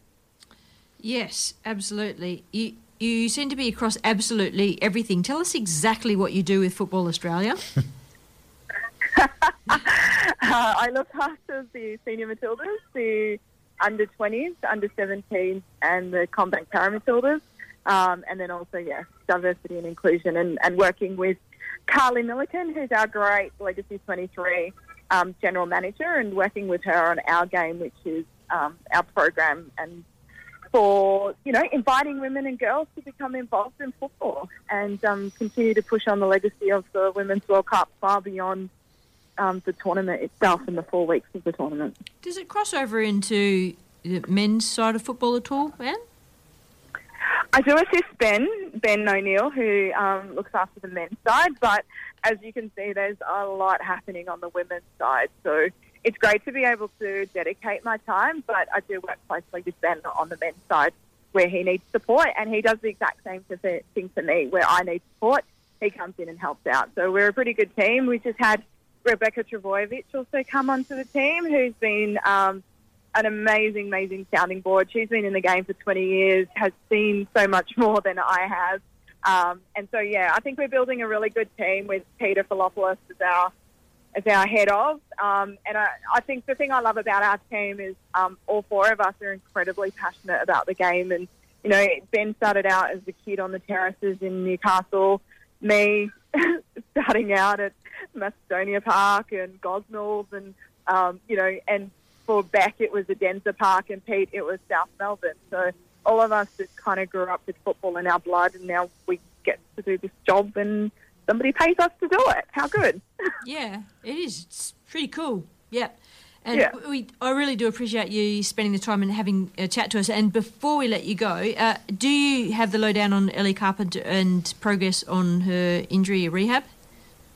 Yeah, so Ellie just had surgery um, on Wednesday. Um, she put up a social post that said day one was in the book.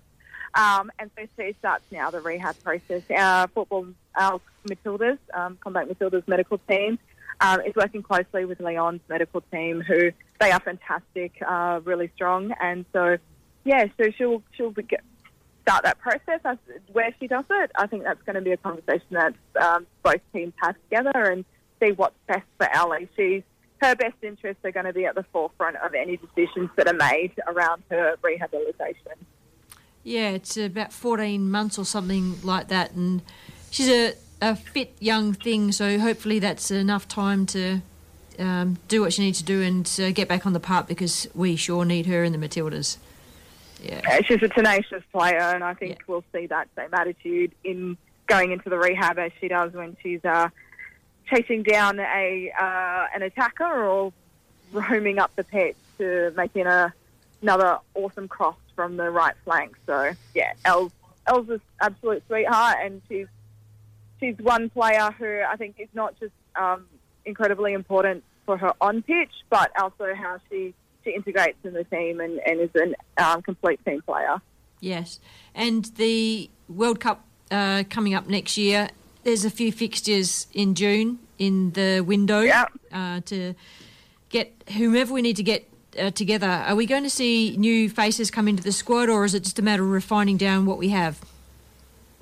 Um, I think it will be looking at each player individually. We've always said that we will review where each player is at and um, provide the best preparation for the player and the team. So that will be the process to see where everyone is at and to see what we need to do. So um, I know that that process is happening right now, um, and we will find out in 10 days or so what that squad looks like, Penny. Can't give that away. Mm, I tried.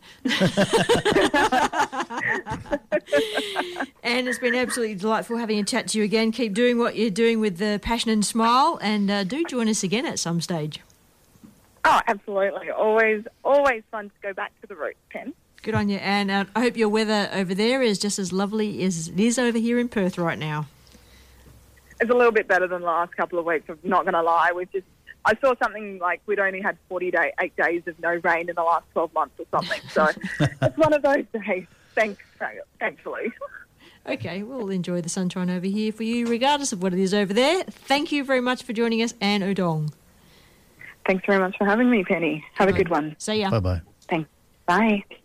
Ann Odong, the, I'm just going to say the Football Australia media officer because the rest was just much too much for me to remember. Too complicated, yeah, Yeah. absolutely. Good thing about Ann is that uh, regardless of what her actual role is, she takes an avid interest in everything. Yeah, she does. So you could just be talking to like the CEO of Football Australia when you talk to Ann. It's just across. Yeah. It's good. Yeah. Um, Informative. yeah, yeah, absolutely. Yeah. I, I wonder where Gordon Jewis is these days. yeah, well, exactly. I've written it down here. Yeah.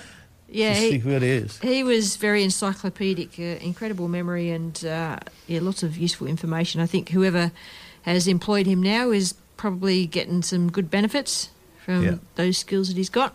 Okay, we're going to have a chat to Dan Evans after the break. This is Pen and Dave on the World Football Program. Do stay tuned. The top station on your radio dial, Radio Fremantle 107.9 FM. Gate and Fence Hardware WA, your one-stop shop for all gate and fence hardware, components, wrought iron, automation and electronic gate security. We can offer great advice and solutions for your project. Trade and laymen, welcome. Hardware shipped all over Australia. Contact the team on 9258 6822 or shop online at gateandfencehardware.com.au. Station sponsor.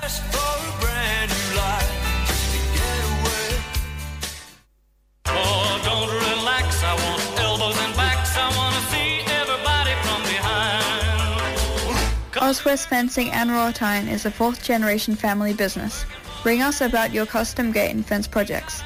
We can manufacture, install or automate your gates, offer electronic security or simply just provide sound advice. Let our family look after your family. Auswest Fencing and Wrought Iron. Call us on 9258 6822. Station sponsor.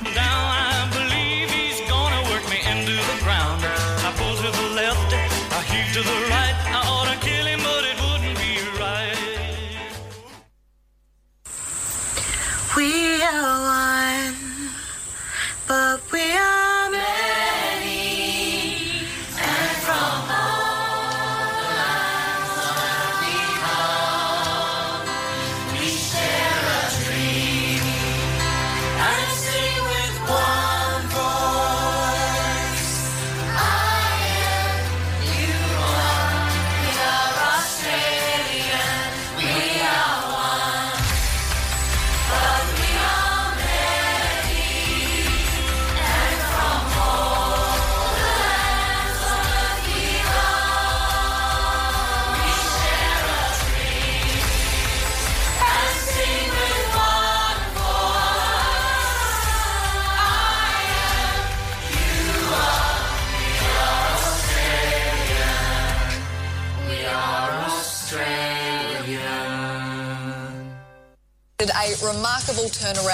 Winless after eight rounds, the Reds are this evening celebrating their maiden A-League championship.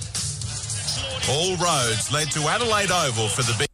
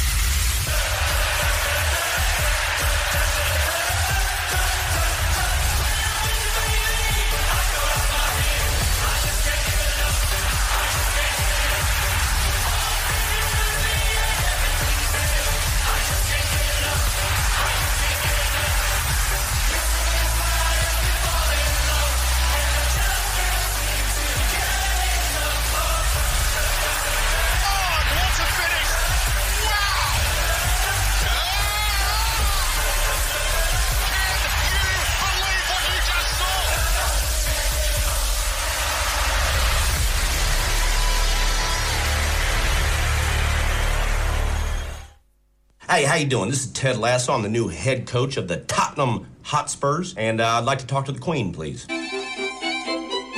My name's Ted Lasso. I'm new head coach for Tottenham Spurs. Been brought over here to, to you know, implement my coaching style. Football's football, no matter where you play it. You got grass, you got cleats, and you got helmets with masks on them. Football in the States is my specialty, but they have a different kind of football over here. Kick it! Circle them up, have them put on their pads, and let's start playing for real. They're wearing their pads, coach. There's a lot of uh, a lot of small similarities. A team I coach, they're going to play hard for all four quarters. Okay? Uh, two halves. What's that? Two halves. Okay, halves. We're going to play hard for two halves, and we're going to play till there's a winner and there's a Or a loser. tie. What's that? A tie. Okay, till there's a winner, a loser, or a tie. You can tie. If you tried to end a, a game in a tie in the United States, heck, that might be listed in Revelations as the cause for the apocalypse. Yeah, do we have any goals this season? Absolutely. We're going to win a lot of games. We're going to get in the playoffs. No playoff. There's no playoffs. Again, my job just got a lot easier. Ties and no playoffs. Why do you even do this? One of the issues I've had is what tackling was. There you go, tackle. What the hell? That's not a tackle. It's just sliding around. Soccer tackle, sir. All right there, Gary. That's how you tackle. To prepare for this job, you know, read a lot of books, watched a lot of game films. Yeah, that was Ted Lasso. If anyone hasn't seen it, you can get onto Apple TV and buy the complete two seasons now. I, it's uh, very funny. Very funny. More of the same, yeah. And it reminds me of Dan, young Dan. I'm, I'm sorry, Dan, not because of anything, but because you've coached in America. And every time I think of America and football and coaches, I think of Ted Lasso and I think of you. Good morning, Dan. Oh, great. Well, good morning. I'm glad I'm a source of amusement. Doesn't matter how many times I watch that Ted Lasso, it just brings a laugh out of me, and that's uh, it's good. It's good. Anyone who hasn't watched it, remember Ted Lasso. So, what's happening in Dan's world? I just finished the talent support program at, at Gibney Reserve. So we've just finished packing up and uh, I'm about to head off. Okay, talent support program, and uh, this week it was all about uh, state team trials. Was that boys and girls? Uh, boys are in the final stages, so um, they've sort of whittled it down to the last 20, 22 players. Uh, so they're they're having some more training sessions before making final selections. Uh, and for girls, it was the, the open trials for the under 14s and the under 16s, um, which uh, had some great numbers. I think we had about 120 register for the under 14s and, and just under 100 for the under 16s. Yeah, how does that compare with previous years? Do you know? Uh, I'm not sure. I mean, it's definitely up from last year. I I can tell you what it was 22 years ago because I was chatting about it with Sal Sadaro 22 years. 22 years ago, there was 19 under 16 girls that turned up for, for trials. So in 22 years, we've gone from 19 to 120. Well, it's progress, Dan. It's progress. It is progress, yeah. Far out, yeah. So talent support programs, that underpinning to the NTC programs? Uh, it, it's uh, a, a community-based program that we do trial. Um, so kids, kids trial to, jo- to join the program. It's run centrally at Gibney. And then, um, yeah, we, we, we hope or we're offering additional and supplementary training to their clubs. And then we hope, obviously, if they're good enough, uh, then they can transition to the NTC or, or one of the state teams. How have you got around understanding how the clubs and their own structures and programs work compared to Football West and Perth Glory? Uh, it, it really depends on the program. I mean, obviously, the, the we, we run SAP programs, we run TSP programs, and, and, and they're, uh, whether they're trialled or not, they're supplementary programs for clubs. So the aim isn't to uh, compete with the clubs in that space. Um, it's just offering a service uh, for those in the TSP that have trialled and, and been selected, uh, offering a service that, that supports what they're getting with their existing club structures and, and, and gives additional for those looking for additional training with qualified coaches. Yep, and that's that's good. That's uh, we were just talking about uh, earlier with uh, Ben Smith from the WA newspaper group about uh, the AIS and uh, where that fits into the Australian football landscape now with all the uh, national club infrastructures that's in place and is that um, competing with things and then going down to the grassroots level with NPL clubs and and the pathways and structures that they have in place. Um, it's gradually infilling all the all the spaces into providing a, a complete pathway for players, isn't it, Dan? Yeah, absolutely. Uh, I mean, obviously, Glory now um, has uh, the, the pre-academy, um, and, and the kids. Uh, you know, I'm not involved with that, but kids come into that, and then hopefully they progress into the Glory sides, and then uh, obviously we've got similar programming um, with uh, the SAT, which is uh, anyone can come and play. Uh, the skill acquisition program. So we've got between the ages of 9 and 12 where anyone can register, turn up, uh, learn about core skills and basically um, teaching them uh, basic gameplay. and then from there they progress into the TSP and hopefully if, if, if they're good enough and, and if it's something they want to do, they might move into the NTC and the state teams as I was saying. So yeah, you, you really, uh, you can see a, a pathway from almost when you first kick a ball to um, uh, to right right through to the state and, and NTC programs, and, and I think that's great for the game. Are you, or is Football West rather, um, placing these programs at as many clubs as possible, or or into non-club spaces? Uh, currently, the STAT is a centralised program for us that runs at Gibney on Saturday morning. Uh, the TSP also is the same, and, and, and we have a hub at Wanneroo, uh, which is the northern hub. Uh, there are some clubs that run their own STAT programs, um, which we encourage. Uh, I think there's a list uh, on the website uh, of, of the clubs. So I don't want to name one, so I'd have to name them all. um, but yeah, look, we, we encourage clubs, uh, and certainly if they want to seek our advice in, in how to start their own STAT program, um, that's something we can assist with. Um, but currently, obviously, with our STAT program, it runs centrally Saturday mornings at Gibney, qualified staff, uh, and it's a really good group of kids at the moment. What do you see as being needed in the local football na- uh, landscape that's not already there? That's a good question. Um, look, I think if we had more STAT programs running, um, whether that's Football West Initiative, club initiatives, or a combination of the two, um, I, I think um, we need more access um, to additional training or supplementary training for those those that want to do it. Because obviously, I'm aware, you know, if, if you're in Rockingham, uh, if you're in Yanchep, then then maybe Gibney on a Saturday morning is, is, is a bit of a challenge for you. Um, but of course, we've got to be mindful uh, of we don't want to compete with the clubs in this space, um, but but we do want to offer you know quality programming as a supplementary uh, service for the players uh, if, if, if indeed that's what they're looking for. I suppose the extension of the urban areas and probably the infilling of all the urban areas with subdivisions and so forth is probably something that Football West look at and go, well, okay, potentially there's more players that can be registered that we can attract into the sport, that we can develop, and then that's where more Dans come into it. Yeah, potentially. Uh, and look, we, we, we run um, school programming as well. Uh, that, that's not something um, in, sort of my, my remit, but obviously that's the service that Football West offer, where we're going into schools. Um, you know, we, we, we're working with the kids there, and the hope with that is, uh, obviously, some of them are already involved in football, but there might be a large number that aren't. Uh, so hopefully we can convert them over to the game. They, you know, they enjoy um, the, the, the school programming that, that we put on, and then and then uh, they, they look for their local club, and, and, and you know that's I think just one of the ways that, that we're trying to grow the game.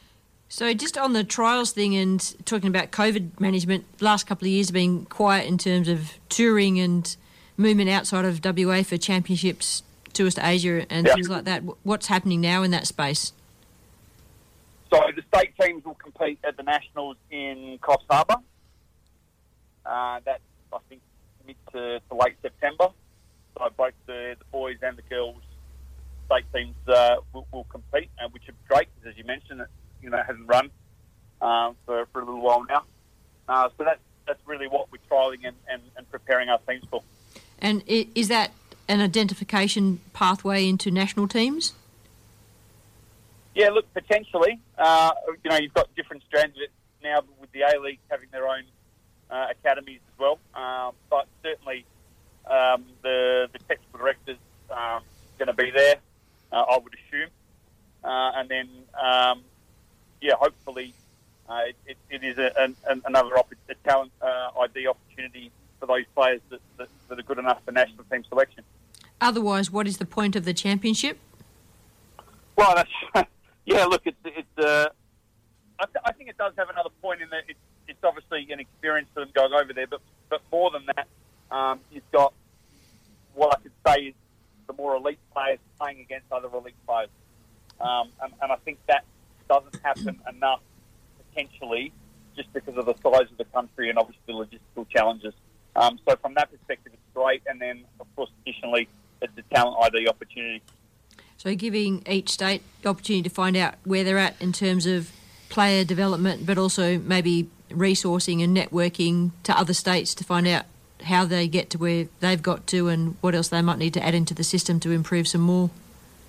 Yeah, yeah, definitely a chance for that. And of course, you know, we always like to look around and see see what other other states are doing. I've, I'm fortunate that I've, I've got a, a network in, in, in a few of the other states, so I always like to know what's going on and, and seeing if it's relevant in our environment. But but of course, all the states have their own challenges, um, and, and obviously we're focused on what we can do better. Uh, but certainly, as you say, the the national championships are a good chance for us to get a bit of a look of what's going on elsewhere. Yep. And what about locally? Uh, COVID management been what it has in the last couple of years in terms of um, carnivals and uh, I don't know regional competition and whatever. Is Football West jumping back into some of that space?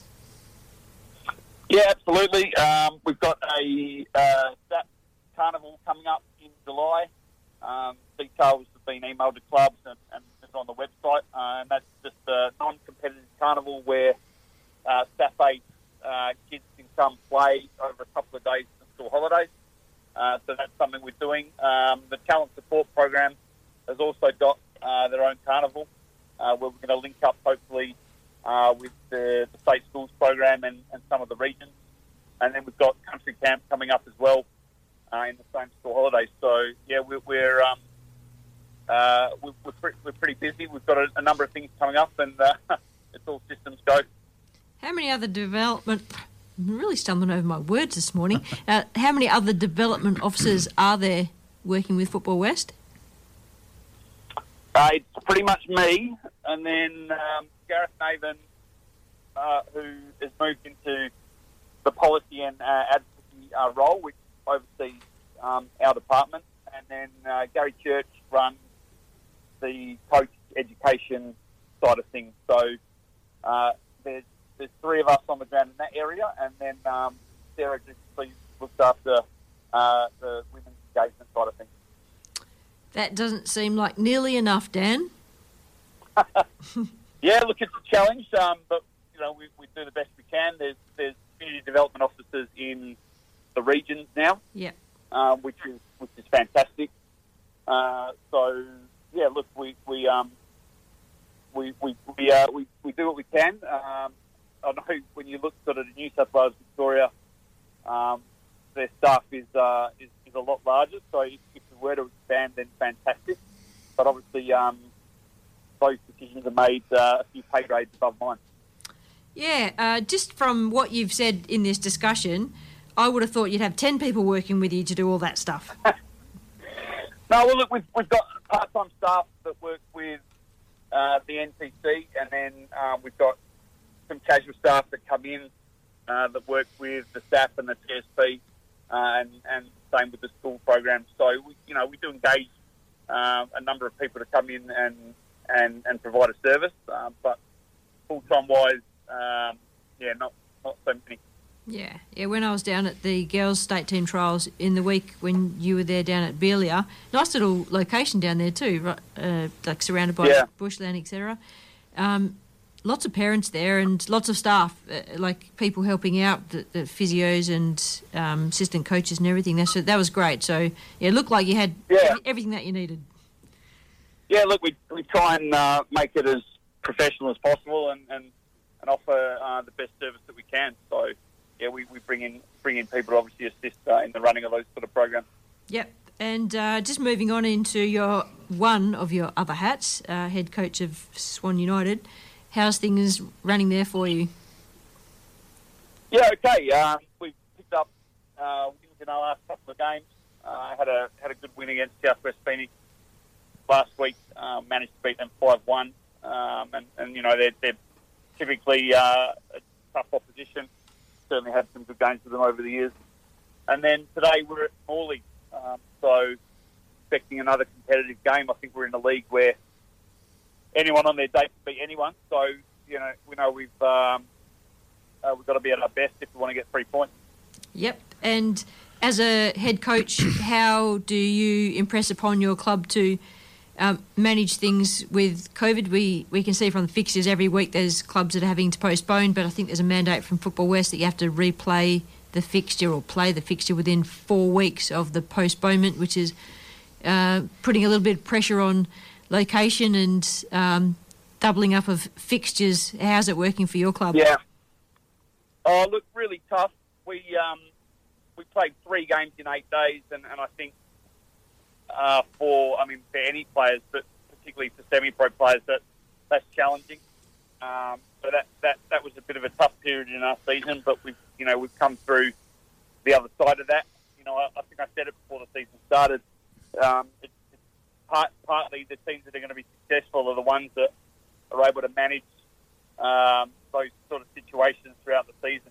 Um, so hopefully uh, we- we're through the worst of it now, and, and, and we can go back to a, a sort of usual scheduling. Um, but yeah, definitely definitely uh, a challenge. Yeah, it makes me think of Alex Ferguson and Manchester United when the squad that he had um, back when uh, Dave Beckham uh, was in his prime and there was a Neville Brothers, etc. They had a, such a huge squad that they're able to rotate players through different competitions and not Yeah. overplay the players so that they could you know get through with minimal amount of injuries and so forth and um, you know how the squad worked during those times of you know knowing that that was their place in the squad that they may not play every game but that they were contributing Yep. to the team by you know rotating on and off as they need to through the season that's kind of how I look at managing through COVID at the moment having a larger squad to be able to cope with all those things Yeah, look, I'm, I'm typically a fan of having a larger squad anyway. Um, so certainly we, made some uh, rotations, just you know, from a squad management perspective, as you say. But it's challenging because obviously, you know, you've got players and they want to play, and, and you know, we're not paying them paying them four hundred thousand pounds a week. Uh, so, so when they're not playing, um, you've got to manage that as well. Um, but but like I said, you know, with, that is what it is. We, we're hopefully through the worst of it from a Swan perspective, and, and yeah, just concentrating on uh, picking up as many points as we can for the remainder of the season. So you haven't needed to get your boots on yet, Dan. Uh, no, that was about 10 years ago. Uh, if, if I could, I, I, I would. I wouldn't be doing all this coaching stuff. Yeah. Hey, Dan, I've got a question for you. The um, Swan Italia or Swan United youth system, how is that coming on? Yeah, that's a, a work in progress. Um, so part of my role is as technical director. I, I sort of oversee the youth side of the uh, the club. Um, we've got some really good coaches in place. Um, I think you know we're, we're really focusing. All, all our teams are important, but we're really focusing on the the early engagement. You know, with the six, seven, eight year olds, uh, and we've got some some pretty good growing numbers in that space. So, you know, as, as you know, uh, it, it's it's going to take time um, when you're building programs, um, but we're confident we're heading in the right direction. Yeah, that's good. And uh, any superstars coming through?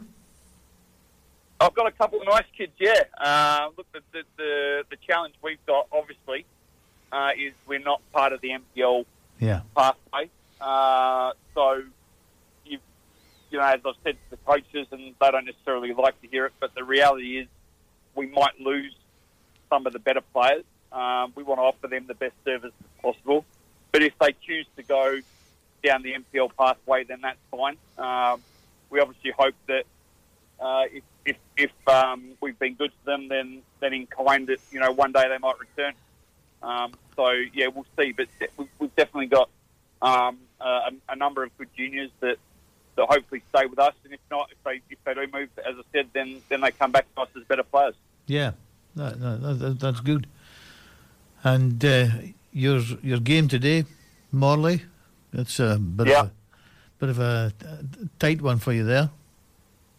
Yeah, look, obviously Morley have um, attracted a number of players uh, this season. Um, uh, they've also had a recent change uh, with their coaching staff. Um, I, I went and watched them last week actually because they, they had the late kickoff uh, and they went 3 0 up and, and, and lost 4 3. But, but certainly uh, the, the the quality they have is obvious. I think they're, they're probably not as high up on the table as they they'd like to be. Um, so, yeah, look, we at Swan we know that we're going to get a tough game today, and, and you know if, if we're not performing at our best, uh, it's going to be challenging. So, you know, hopefully we turn up, um, we stick to what we've worked on throughout the week, and, and we get the three points. Yeah. I've got a question for you, Dan, about the club. Um, a lot of clubs depend on people coming down and supporting canteens and you know the social aspect there. Has, has COVID affected that at Swan in regard to um, wearing of masks, socially distancing, people's reservations about being um, in, in tight group situations? Has any of that impacted on Swan?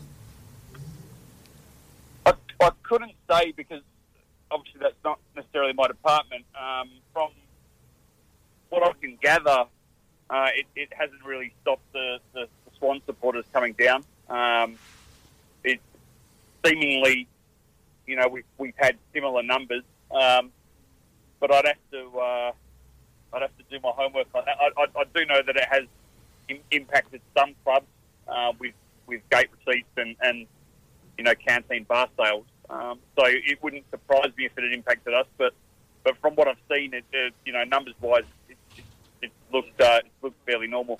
Yeah, good. I didn't mean to throw you under the bus there. I just wondered because um, right. State League Division 2 to State League Division 1 and then in NPL, you get a different level of support for the clubs and an income streams that, uh, you know, the, the foundations and resources that the club survives on. And, you know, I, I know Yeah. from uh, where I'm at in the girls' side of Mum FC, we're out in the open air. So we have some some players who wear masks right through training sessions, and parents come down and they wear masks, but mostly um, you know, parents aren't around during training sessions, but um, game days they're Yeah. they're around like normal. I, I haven't really noticed a whole lot of change there, which is great. Yeah, look, we um, all I would say is I think it's, we've got one of the best burgers in the league. uh, so, so I think when people come down, they're still buying the burgers, which. Yeah, good one, Dan. Really appreciate your time today, and uh, your enthusiasm and energy, as always, is uh, put back into football in a, in a very positive way. Thank you for joining us. Uh, thanks for having me. Always good to talk. Yeah, keep Cheers, out of Dan. trouble, Dan. See ya. Always. Bye. Bye. Bye. Dan Evans, Football West Development Officer, and Swan United Technical Director, Head Coach, and probably a few other feathers there I haven't managed to squeeze in. But uh, Dave, thanks for joining us today. I thought I'd play a little bit of a, a Pele um, rap. You know, Pele, the football player. Yeah, yeah, yeah. thought I'd, I'd play that as we lead out into Len and the Bags Groove Jazz show that's coming up next. I'm in again next week because I've got a couple of guests I wanted to line up, Okay. um, including Rob Decline, who's the women's standing chair, women's committee standing chair for Okay. football. But um, covered a few things in today's uh, two hours, Dave. yeah, interesting uh, and very enjoyable. Yep. Thank- thanks very much, Penny. Yep, nice and relaxed. Good on you. Thank you, thank you everyone for listening in. I'm going to go and get this bug out of my throat, whatever it is that's making me stumble today. But uh, appreciate everyone tuning in. You're on the World Football Program, and this is Pele the Legend coming up. See ya.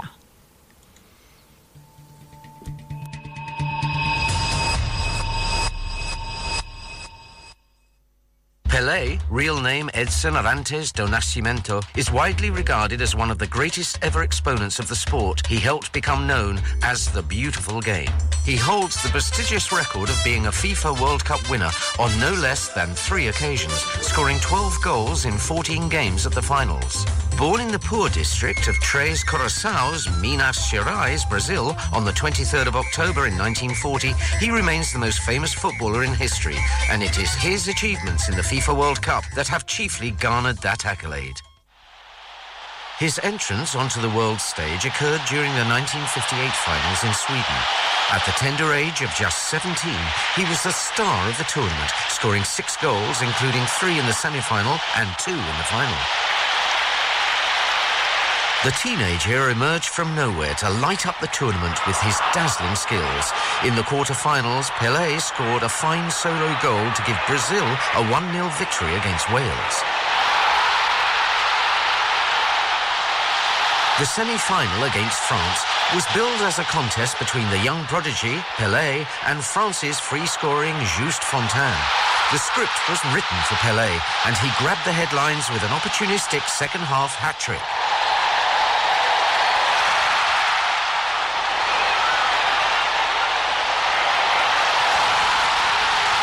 Pelé's goals in a comprehensive 5-2 win guided Brazil to the final, where they faced the hosts Sweden. Stockholm was the venue, and the stage was set for Pelé to prove his status as the young prodigy.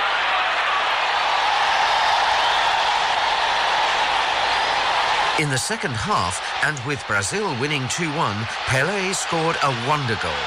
He produced a magical piece of skill before providing the finishing touch. Without doubt, a defining moment in FIFA World Cup history. In the final minute of the match, Pelé scored his second goal with a looping header. Brazil won 5-2, and with it came their first FIFA World Cup triumph.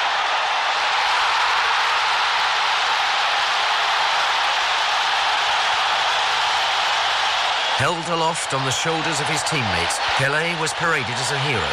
He handled the pressure of representing his country with the maturity of a veteran, and he would go on from this success. At the 1962 finals in Chile, an injured hamstring in Brazil's second match prevented Pelé playing an integral part in his country's campaign. Despite his obvious disappointment at not making the final in Santiago, Pelé cheered on his beloved Brazil from the stands. They didn't let him down, and despite going a goal behind, they went on to beat Czechoslovakia 3-1. Pelé was rewarded for his early contributions in the tournament with his second successive FIFA World Cup winners' medal.